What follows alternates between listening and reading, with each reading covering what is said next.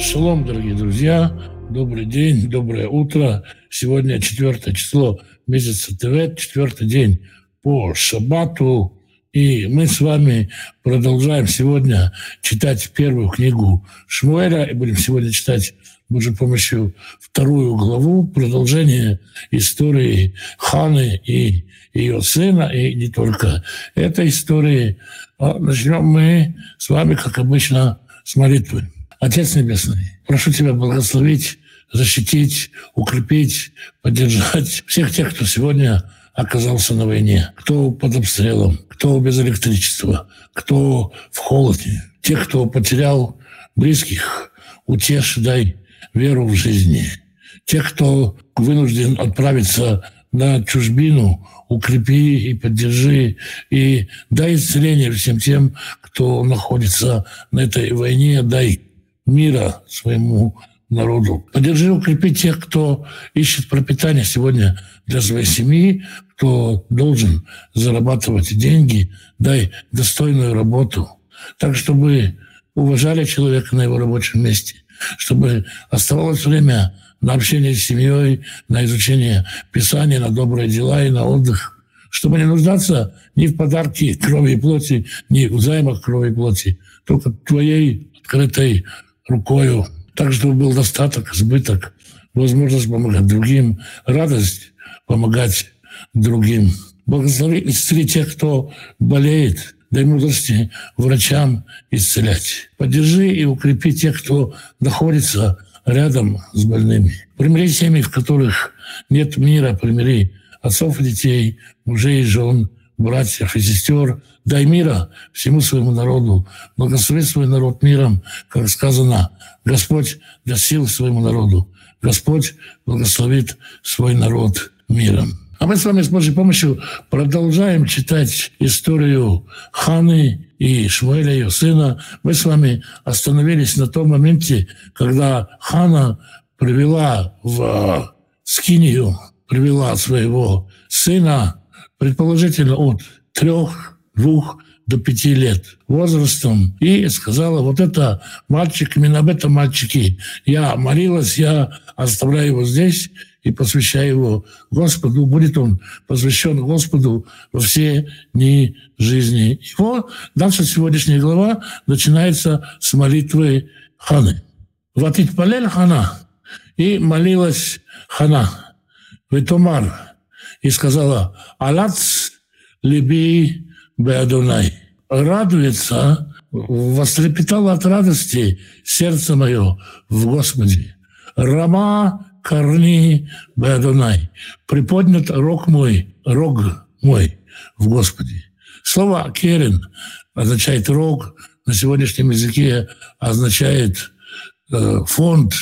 Есть понятие керен Давид, рог Давида, рог, как то, из чего наливают вино, как то, из чего поят, и как бы, как бы считается, что если приподнимается рог, то чтобы полить человека маслом, чтобы напоить его вином, то есть Господь открыл какое-то изобилие для человека, о котором говорится, что поднимается его рог. Или, наоборот, его вином, его учением будут поить других. Рахав пи алоивай. Широки уста мои на врагов моих. Долгое время мы знаем, что Пнина всячески подначивала хану, чтобы та роптала на Господа.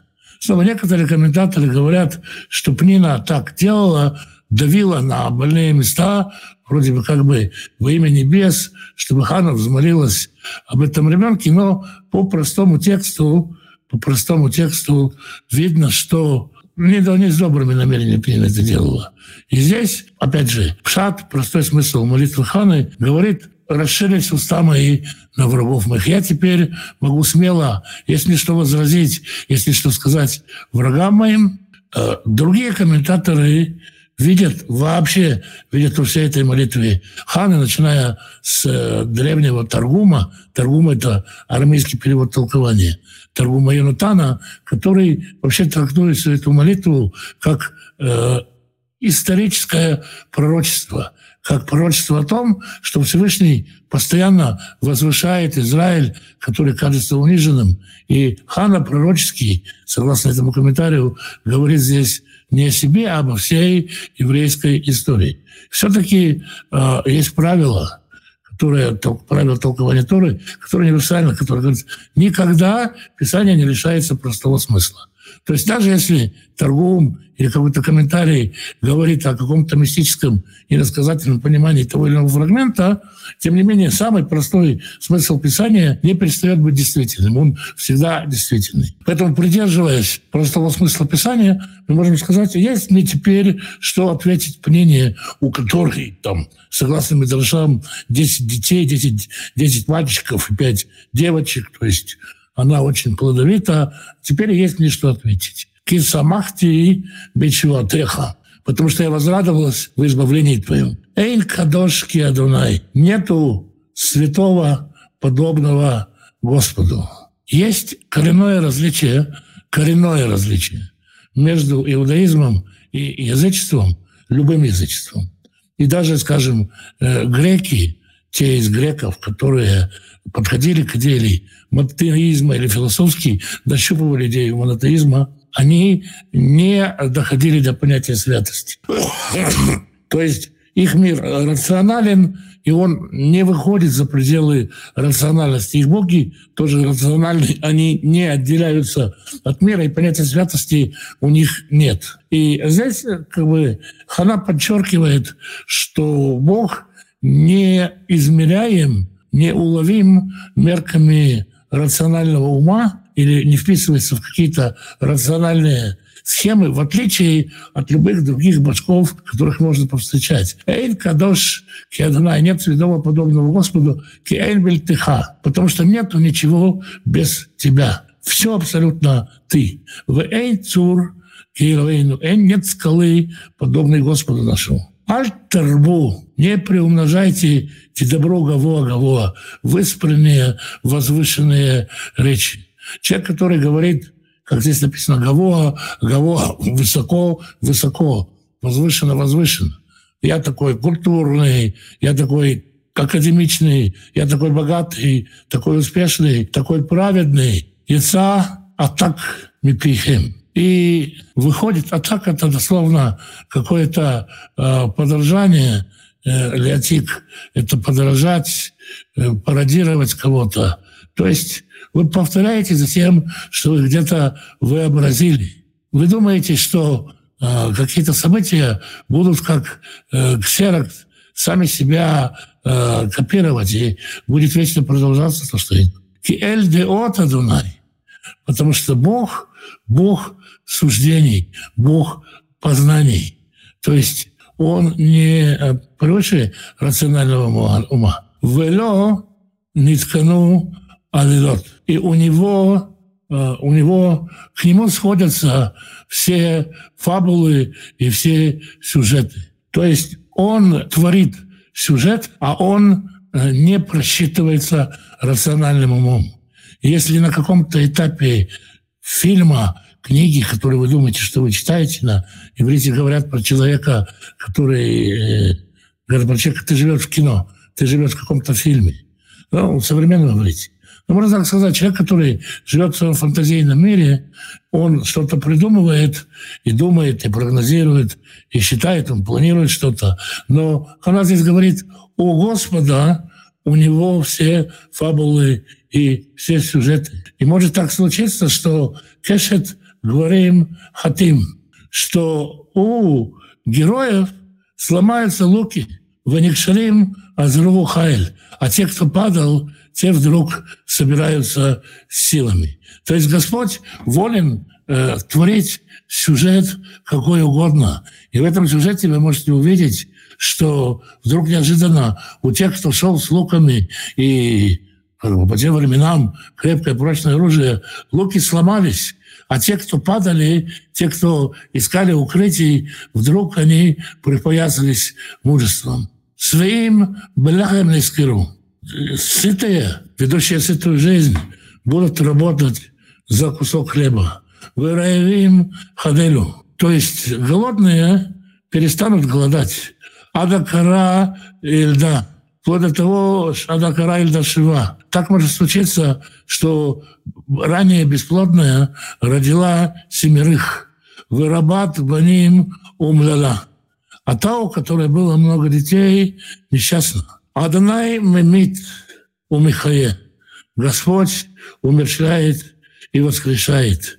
Мурит Шеоль Ваяйль спускает в преисподнюю и поднимается. Здесь э, может быть и в переносном смысле мурит шоу, то есть спускает в преисподнюю, э, делает как мертвым человека, лишает его всего.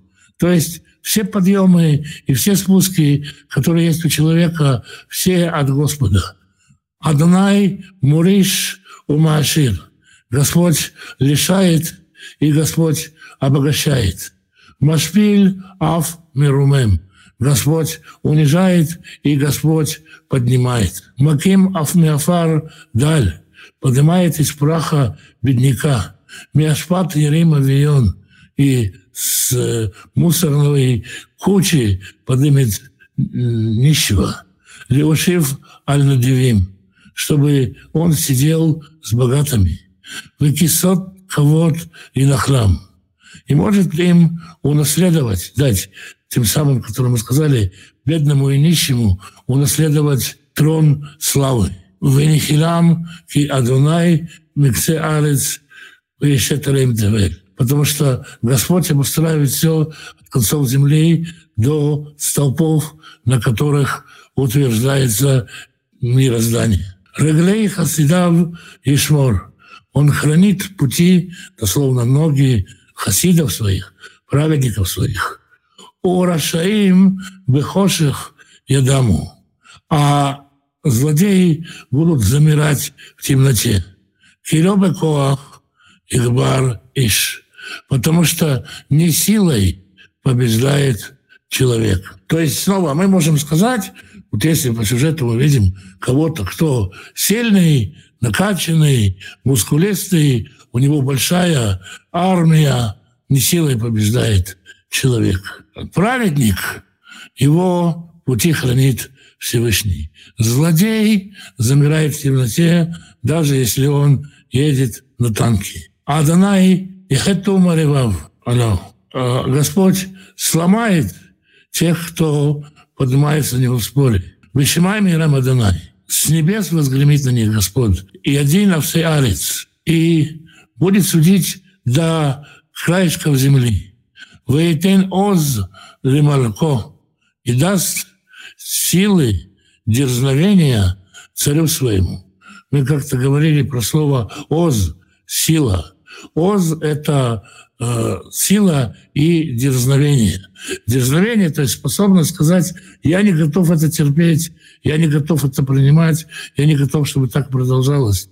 То есть дерзновение что-то менять. Господь даст дерзновенной силы царю своего.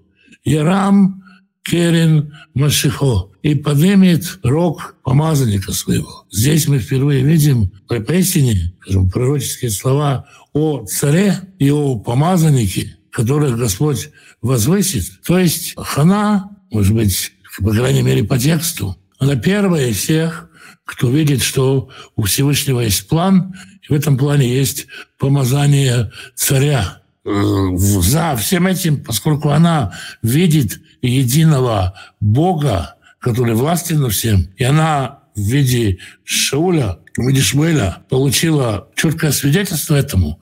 Она здесь говорит, что Господь единый, поддержит единого царя, единого помазанника, что все кто хвалится силой, все это не устоит. Помазание Господне. То, что приведет человека к победе. Это молитва Ханы в Шило. Вейлех Элькана Арамата Альбейто. И пошел Элькана в Рамату домой к себе. Удивительное дело, да? Мы читали э, всю историю про Хану. Казалось бы, Элькана здесь был э, героем второго плана. Элькана пошел себе домой. Илкана занялся другими делами. Для него вот появился этот мальчик, натешилась наконец-то хана, и получила то, что хотела, теперь он со спокойным сердцем идет домой. И таким образом получается, что Шмуэль – это полностью, так скажем, мамин сын. В дальнейшем мы увидим, что именно мама о нем заботится. Веанар, а юноша, а я мишарет это Дунай, Этпней или Якуэн. А юноша служил Господу перед лицом Эли Коэна. То есть его взяли в служение Коэном помогать по хозяйству, делать какие-то необходимые для храма работы. То есть адъютант Эли Коэна, мальчик на побегушках у Эли Коэна, можно сказать, возвышенно, можно сказать, менее возвышенно, мальчика взяли в слуги при Скинии. Скиния – это, как мы видели ее описание в пустыне, более-менее такого формата сооружения, спрашивали в прошлый раз, как Скиния выглядела. То есть это небольшое э, строение с э, небольшим двором, в котором приспособлено все для принесения жертв. В прошлой главе, когда мы читали в самом начале историю про Элькану, мы читали, что Элькана ходит постоянно в Схине, в Шило, и там читали, что у Эли есть два сына, которые не ведут себя хорошо, и вроде бы там это было непонятно, к чему написано. Теперь мы возвращаемся, возвращаемся к этим двум сыновьям, чтобы понять, а, куда, в какую среду попал мальчик Шмель и кто и что там из себя представляет. Увней Эли, бней Блиаль. Помните, мы, когда читали ответ Ханы, Хана ответила Эли, не ставь меня как дочь Блиаль, тех, у кого нет верха. И сказали, что это похоже на то, что сказано про сыновей Эли. Бли-аль можно перевести как, прочитать по буковкам, как без Эли они не признающие отца своего. У них нету, ни над них нету никакого царя, никакой власти. Блиаль – это без верха, без, без крыши, без какого-то царя в голове. То есть дети, дети пустоты, дети погибели. Ло еду – это Дунай. Они не знали Господа. То есть есть в Скинии старик Или, есть его дети, которые не знают Господа. И э, в чем выражается то, что они не знают Господа? Мишпат Куаним – это Ам. Как принято это у, по закону коинов для всего народа? Колиш зуве ахзевах. Всякий человек приносил жертву. То есть сначала надо было ее сварить, потом поднимать на жертвенник. Увана Ара Коин.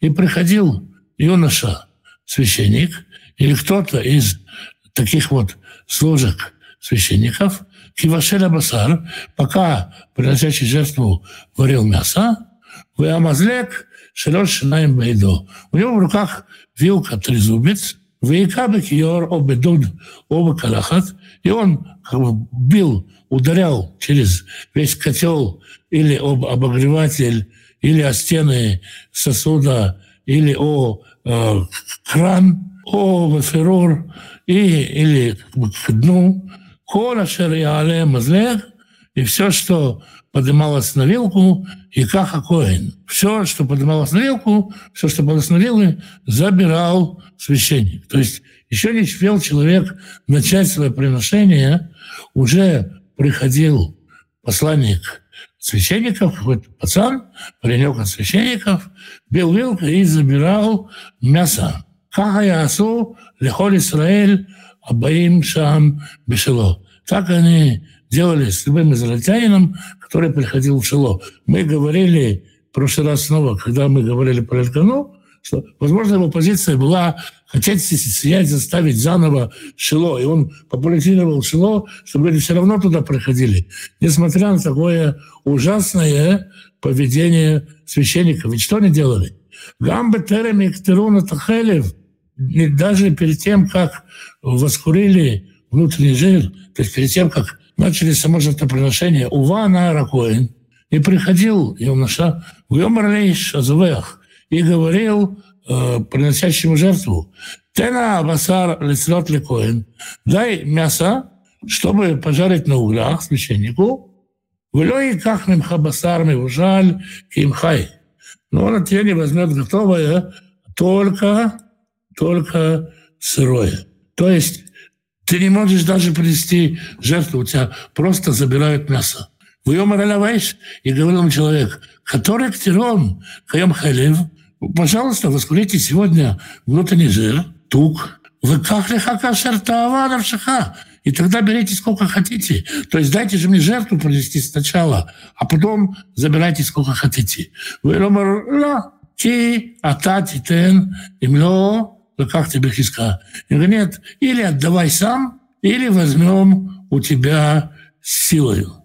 То есть, можно так сказать, грабили не только людей, приносящих жертву, но и сам жертвенник тоже грабили. По сути, мы, конечно, повторяем еще раз, Бог, конечно, не ест мясо. Но, по сути, обкрадывали, обкрадывали жертвенник, обкрадывали Бога. Ведь я хатат на Рим гдулями от и был грех юношей этих очень велик. Это Пней Адонай. Перед лицом Всевышнего. Хина отцу, анушим, минхат Адонай. Потому что люди стали пренебрегать дарами Господу. То есть, ну как человек рассуждает?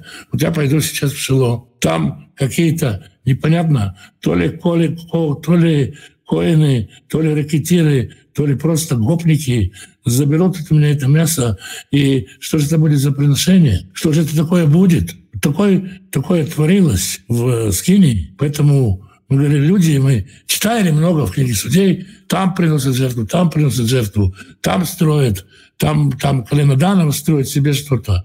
Каждый что-то устраивает, а в Скине не идут. Ну вот что творится в Скине. И снова есть позиция Эльканы, которых да я все равно буду приносить, потому что так Бог велел, и все наладится. Есть другие позиции. Вишмуэль Мишаред Пней Адонай Нар Хагур Эфот Бад. А Шмуэль служит Господу юноша, перепоясанный матерчатым нагрудником. То есть в самой простой одежде служит Шмуэль. Здесь слово «эфод» нагрудник, который может вести в заблуждение. Нагрудник здесь, нагрудник матерчатый, просто в значении самой простой, самой простой одежды. То есть о чем эта одежда говорит простая? О том, что он не наживается на этом мясе, которое туда приносили. Можно было делать большие деньги. Умеил катан тасело ему. И маленький плащ, маленькую курточку делала ему мама его. Вальта ло миямим ямима баалута иша извехат завахими. И каждый раз, когда Элькана, ее муж, приходил в храм, в Скинию, мама Шмуэля делала ему маленькую курточку, ну, поскольку он маленький мальчик, он растет, и курточка ему каждый раз новая нужна, она делала ему каждый раз новую курточку. То есть здесь есть как бы э, два разных э, типа людей, разных типа служения. Сыновья Эли, они наследственные коины. Они коины, по сути, по тому, что они потомки Аарона, потомки Эли, и по своему происхождению они коины. Вот я тоже по родословию своему коин. Я этим родился. Они папиные дети, потому что они получают э, свою, э, свои полномочия через полномочия своего отца, через как наследуют через полномочия своего отца. И есть здесь мамин сын Шмуэль. Мамин сын, потому что мы читали, что Элькана уже собрался уезжать, что Элькана как бы про этого мальчика забыл, и мама будет приносить мальчику каждый раз, когда она поднимается в храм с кинью, э, с курточку, и, в общем-то, получается, этот мамин ребенок, который, как она и говорит, восстается из ничего. У него нет какого-то наследия, у него нет какого-то родословного, его просто Всевышний может возвысить.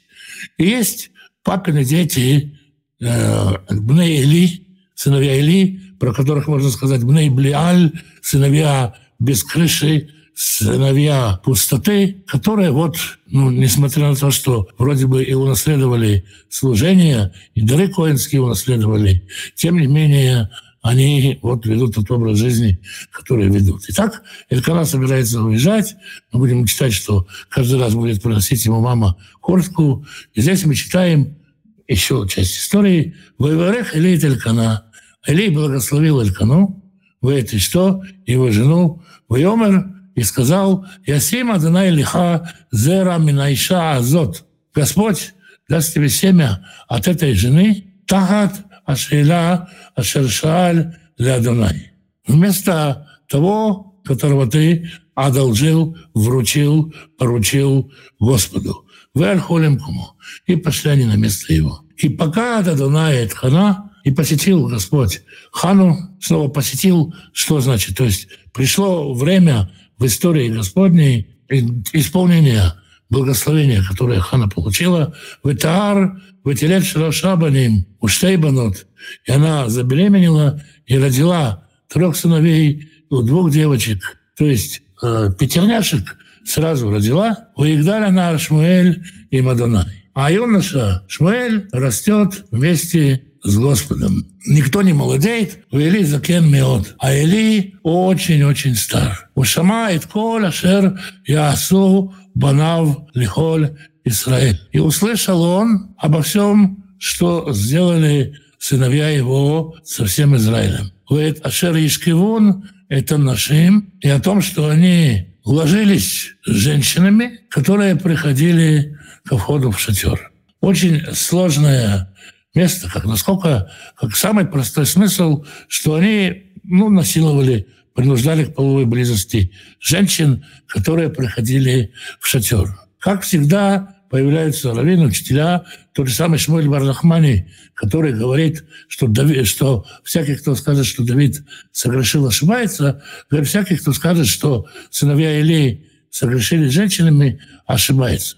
Что происходило, по мнению раввинов, которые пытаются оправдать, э, которые пытаются оправдать здесь сыновья Или? Сыновья Или вели себя вальяжно, неспешно, и женщины, которые приходили жертвой после родов или с очистительной жертвой, или еще с какой-то жертвой, они задерживали их надолго, и эти женщины как бы не могли быть это время с мужьями, и таким образом Писание вменяет сыновьям Или, как будто они сами спали с этими женщинами.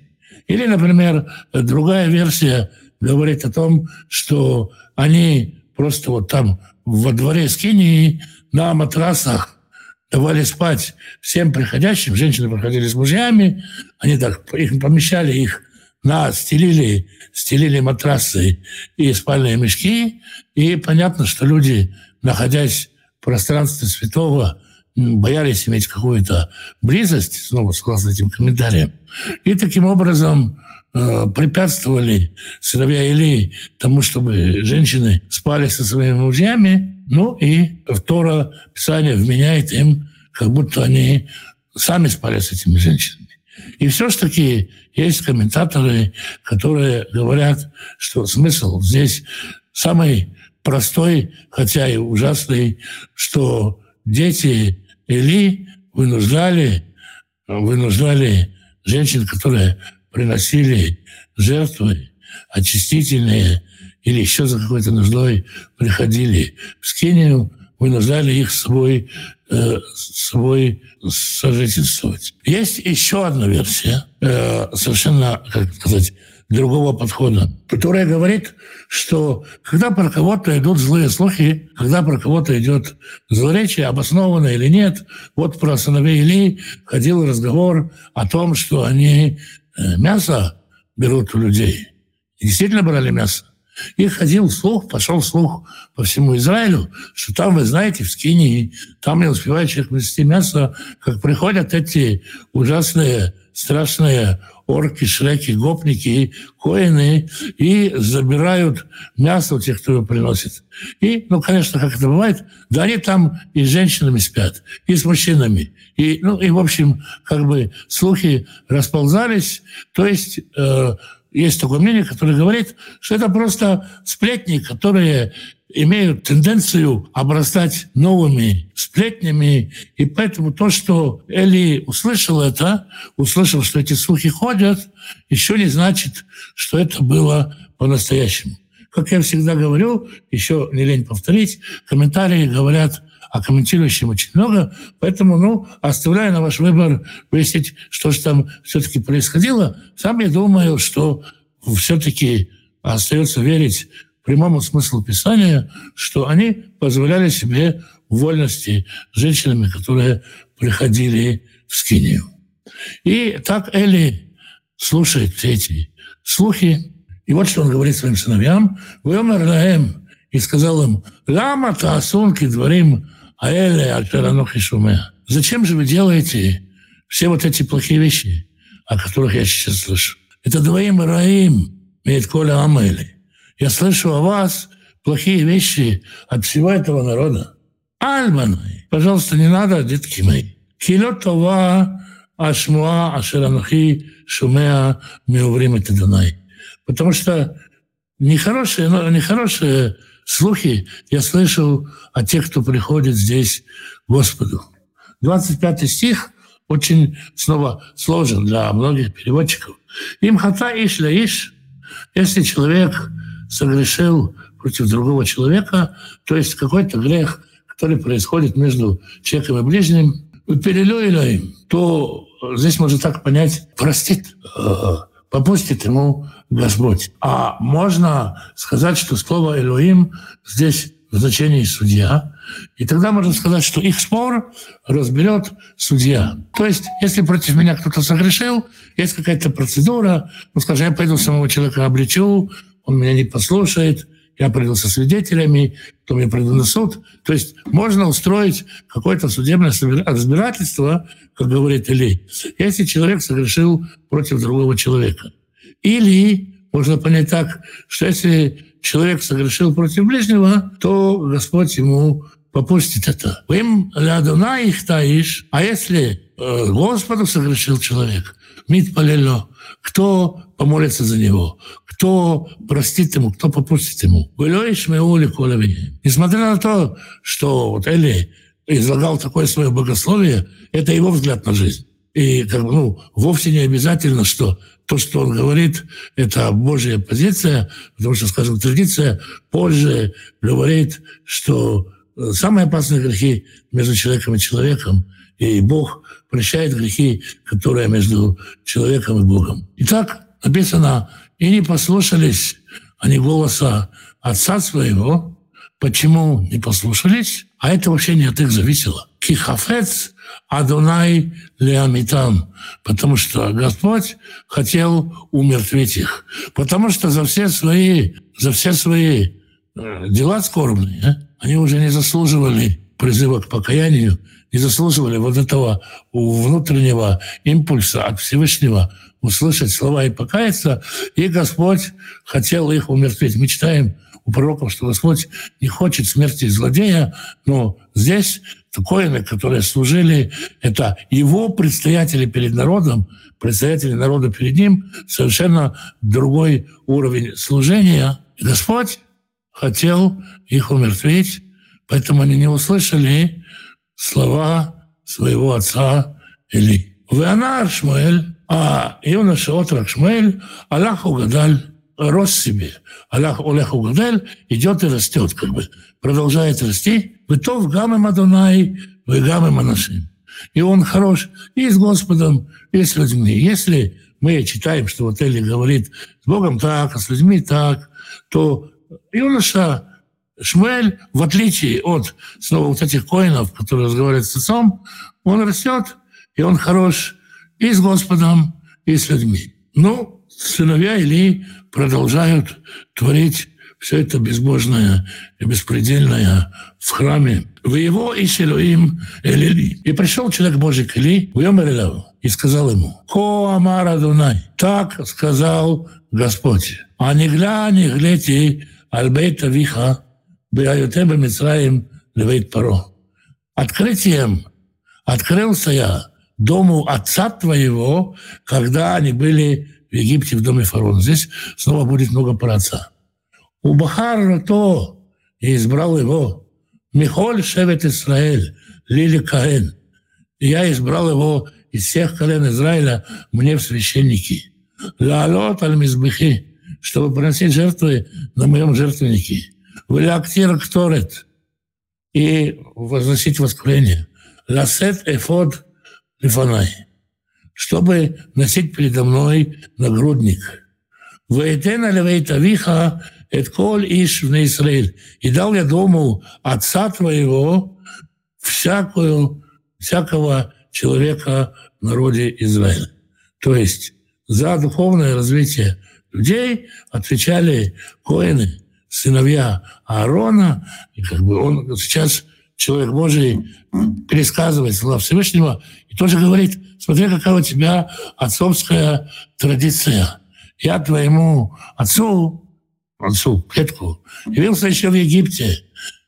И я избрал его с ним, его избрал, его поставил, отца твоего, отцов твоих, чтобы они служили мне при жертвеннике, носили нагрудник, и им верил, отцам твоим верил всякого в Израиле. Лама тавуту безевхи увенхати. Что же вы пинаете сегодня? Жертвоприношения мои, дары мои. А сердцевите он. אשר תכבד את בניך ממני ליבריכם מראשית כל מנחת ישראל ימי. И которым я заповедовал народу, чтобы он заботился о вас от каждой жертвоприношении народа моего. То есть я заповедовал народ вас почитать. Вы поставлены за этим народом. Почему же вы так относитесь к, ко всему, что здесь происходит? Лахен наум Адонай Израиль. Поэтому сказал Господь Бог Израилев, Амора Марти, я сказал так, Вейтхау вейта виха и тархули фанай адулям. Я сказал, что дом твой будет ходить предо мной всегда. Халила ли, но халила ли, да не будет так. Кимихавдай хабет выбазай келю, что я почитал почитающих меня и пренебрегал теми, кто пренебрегает мною. И на имим боим, вот приходят дни, выгадайте зареха, и я подрублю под корень семя твое. Снова мы читаем про Элькану, что Эли сам благословляет его семя. Если от имени Бога это благословение работает, Хана рожает пятерых детей, мамина семя, мамины дети. А здесь папины дети с правом наследования по отцу, и Господь говорит, под корень вырежи это семя. Бейтавиха, мы там закен бавитиха. Не будет у тебя старика в доме. То есть все в твоем доме будут умирать молодыми. Представьте себе, что вы попадаете в какое-то место, а как это хасидский Мидраш объясняет, вы попадаете в какой-то город, в котором есть мудрые люди, всякие люди есть, но все они молодые. Вот вы идете, вот молодой человек подметает улицы. Вот вы заходите в книжный магазин, в большую библиотеку, и там люди покупают разные мудрые книги и не мудрые книги. И все молодые, никто не стареет, ни у кого нету даже ни одного седого волоса, потому что они все рано умирают. Не будет у тебя стариков в доме. Вы и батите царь Маон Беколя Шариативит Израиль. И я изрыгнул, выпил всяких теснящих святыню мою, чтобы делать благо с Израилем. Велё закен бывайтыха кола имим. И не будет стариков у тебя во всей дни жизни. В ишлю акрит лихами ам безбехи лихлет это инеха я никого не отрежу тебя от жертвенника, но большинство из дома твоего умрут.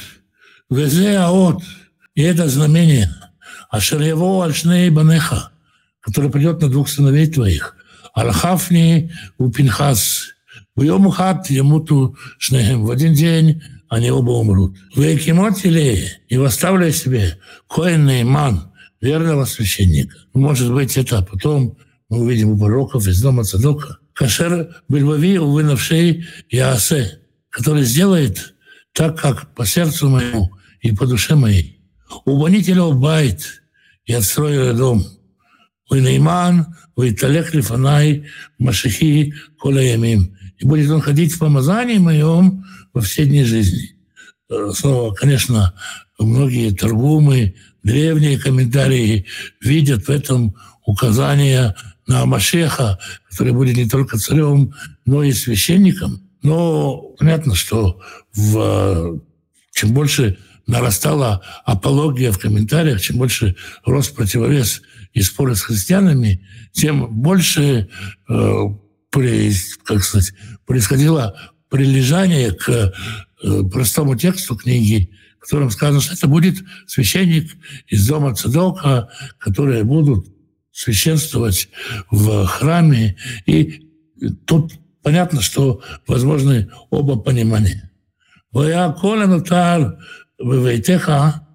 И были всякие оставшиеся в доме твоем, лево и штахавот ло, придет поклониться ему, левурат кесев векикар лехем, и будет у него просить пропитание и хлеб, воемор, и скажет «Савхенина», и скажет э, «Привяжи меня, найми меня, алихата кеунот» на одно из служений лихоль под лехем, чтобы есть хлеб. То есть те, кто вышел в твоем доме, будут искать на какую бы коинскую работу наняться. Мы читали про статую Михи, да, что пришел левит, который искал коинскую работу. Все коины у тебя будут безработными и будут искать на какую бы работу наняться. Вот такое мы видим здесь противопоставление между, так скажем, папенькими сынками и маменькими сынками в иудаизме два пути. Путь наследия по по отцу наследие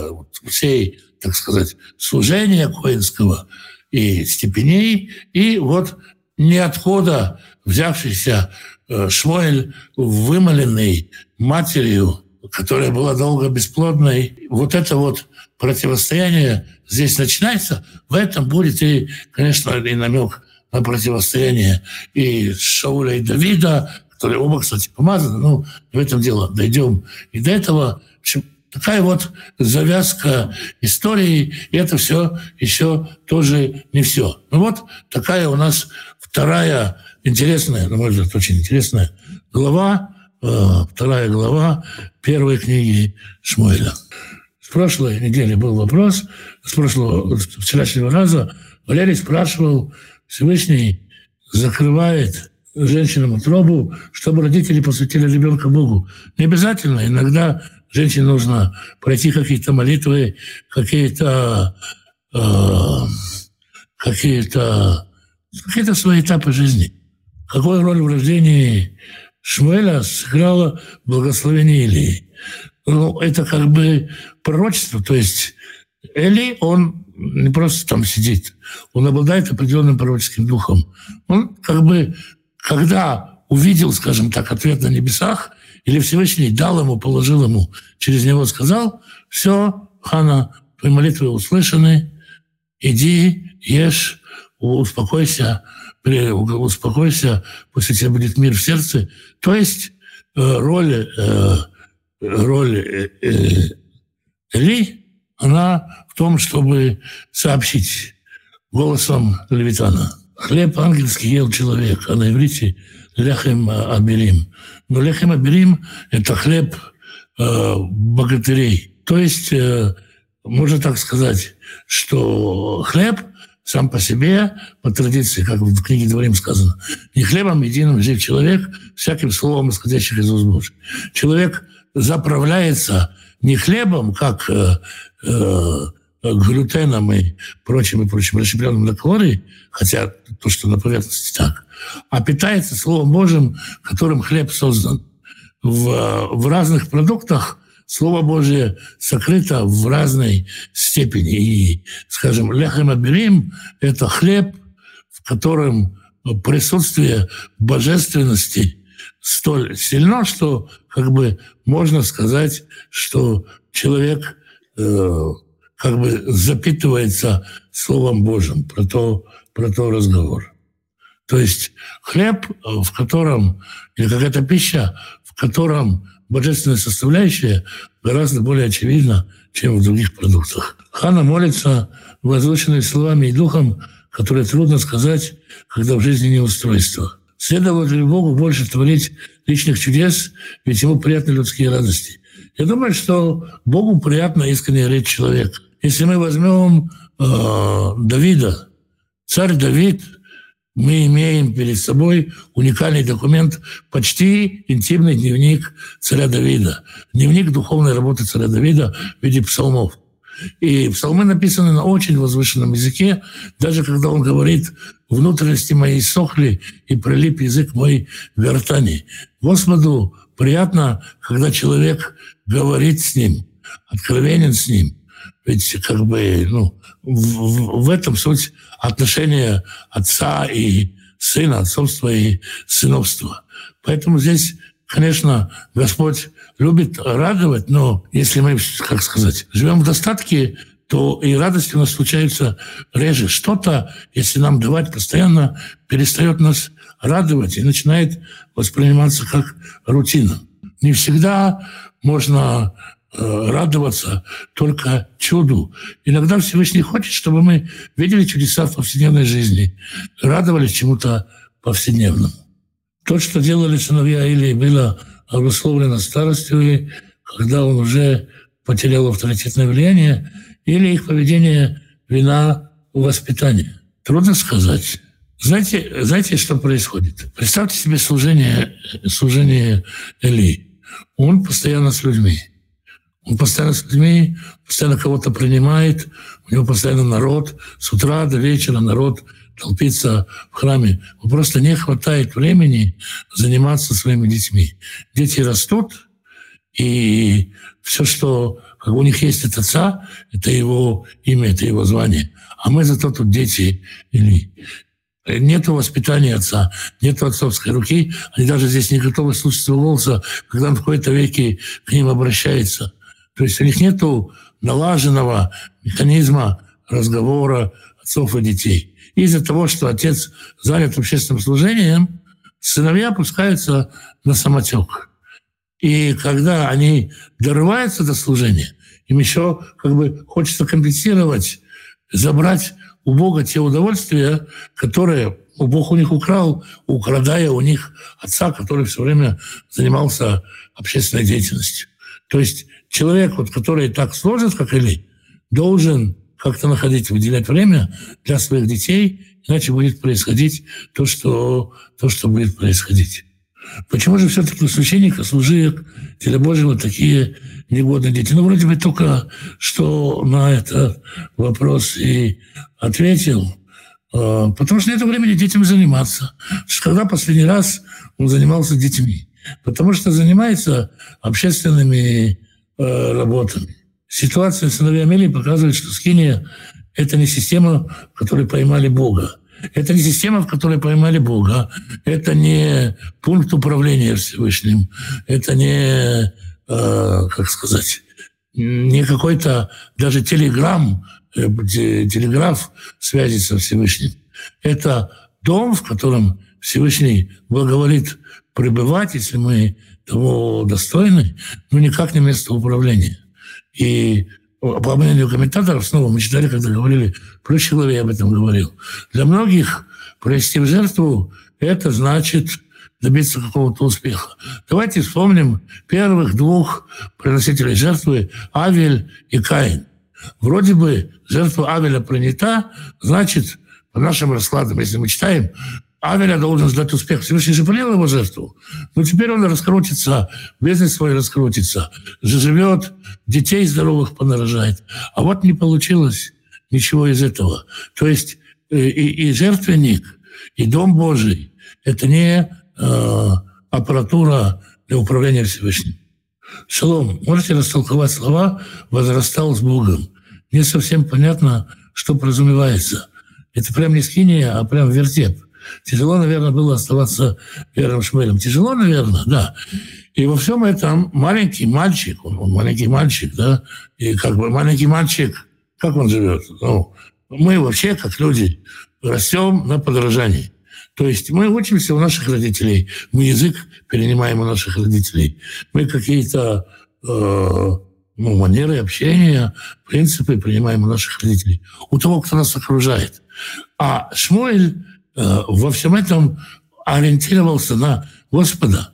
И то есть вот, э, как сказать, он, может, и не замечал всего этого беспредела и беспорядка, потому что мама готовила его к тому, что он будет жить в доме Господа.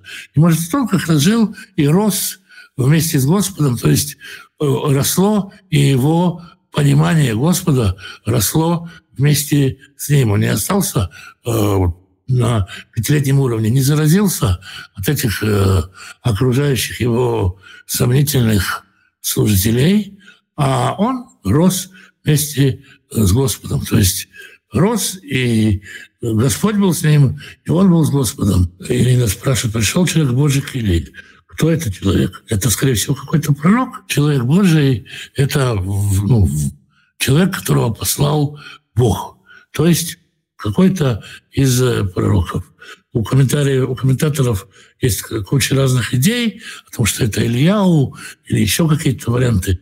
Мы не можем сказать, но Всевышний послал пророка к, э, к Илии. Ильи еще вопрос имел, Бог имел полно Шмеля вспомнить. Это должно было случиться после просьбы обещания Ханы, но ждал, когда к этому придет. Даты нет, есть решение. Она попросила и даст обетование. Я думаю, что у Бога все партитуры сложены вовремя. Музыка написана давно, и все происходит в ритме, в ритме в свое, в свое время. Поэтому здесь нет, скажем так, причинно-следственной связи, потому что, как уже и причина, и следствие в этом плане есть. Но это часть, э, часть одной партитуры, скажем так. И музыка доиграла до Шмуэля. Всевышний за воспитание детей спрашивает с отца, Всевышний спрашивает за воспитание детей с тех, кто детей воспитывает. В хорошей ситуации дочку папа любит, а мама воспитывает, а мама любит сына, а папа его воспитывает. Но это в хорошей ситуации. Ситуации бывают разные. Если мать остается разведенной, к отцу остается вопрос, почему он этих детей оставил? Почему он оставил своих детей без э, воспитания, без обеспечения. У Бога все не остается никто без вопроса. Как вы относитесь к такому пониманию, что душа одевается в те одежды, мысли, духовное состояние, которые были у родителей при зачатии ребенка? Я думаю, что ну, можно, такой, можно, можно, конечно, такую метафору привести. А можно сказать о таком явлении, как резонанс.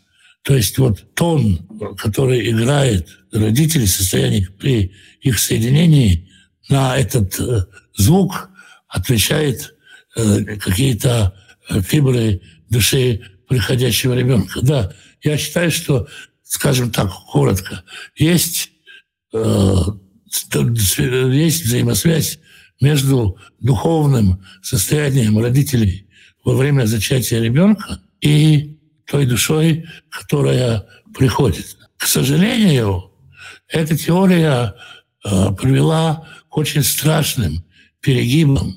Например, в Герет Кодыш написано, пусть мужчина, дай бог, не получает удовольствие от близости с женщиной, и пусть он думает, что когда он с женщиной находится в состоянии близости, пусть он думает, что с него живьем сдирают кожи за, э, за веру в Господа, лишь бы сосредоточиться на том, чтобы не получать удовольствие. Потому что если он будет получать удовольствие, то придет душа вот такая похотливая, мерзкая. Но я считаю, что это перегиб. А женщине советуют повторять э, буквы алфавита, чтобы тоже, там, скажем, не доходить до какой-то чувственности. И я считаю, что э, родители соединяют прежде всего любовь, и когда они соединены в любви, вот эта любовь, не выражаемая словами, они не обязательно должны думать о каком-то комментарии на книгу Зор, о понимании какого-то раздела из э, Рамхаля или из чего-нибудь еще, вот этой вот любви, которая не выражается словами, которая выше всяких слов – эти мужчины и женщины, достаточно того, чтобы спустилась высокая душа. Разумеется, скажем, опять-таки, мудрецы говорят, нельзя быть близкими, когда ты в ссоре. То есть запрещено им близость с женой, когда ты с ней поругался. Есть еще всякие разные нюансы. Э, ну, понятно, что алкогольное опьянение, наркотическое опьянение и так далее.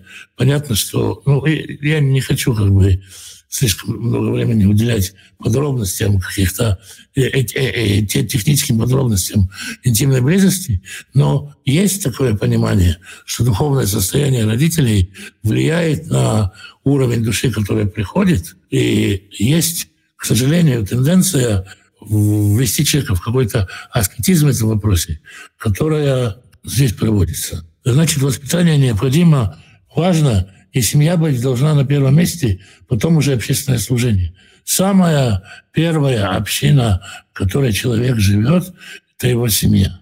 Да, то есть это, это очень важно. Без этого никуда. Кто о домашних не печется, тот хуже неверующего. То есть, если ты все всегдашний, ходить куда-то зачем-то бесполезно, толку не будет. Если ты... Э, очень хорошо помню, как она однажды... Я ходил на уроки еврейской мистики. Они начинались так полчетвертого утра, рано утром. И вот приходит человек, и раб ему говорит, зачем ты сюда пришел? Ты же поссорился со своей женой. Неужели ты думаешь, что тебе сейчас э, можно учить Тору?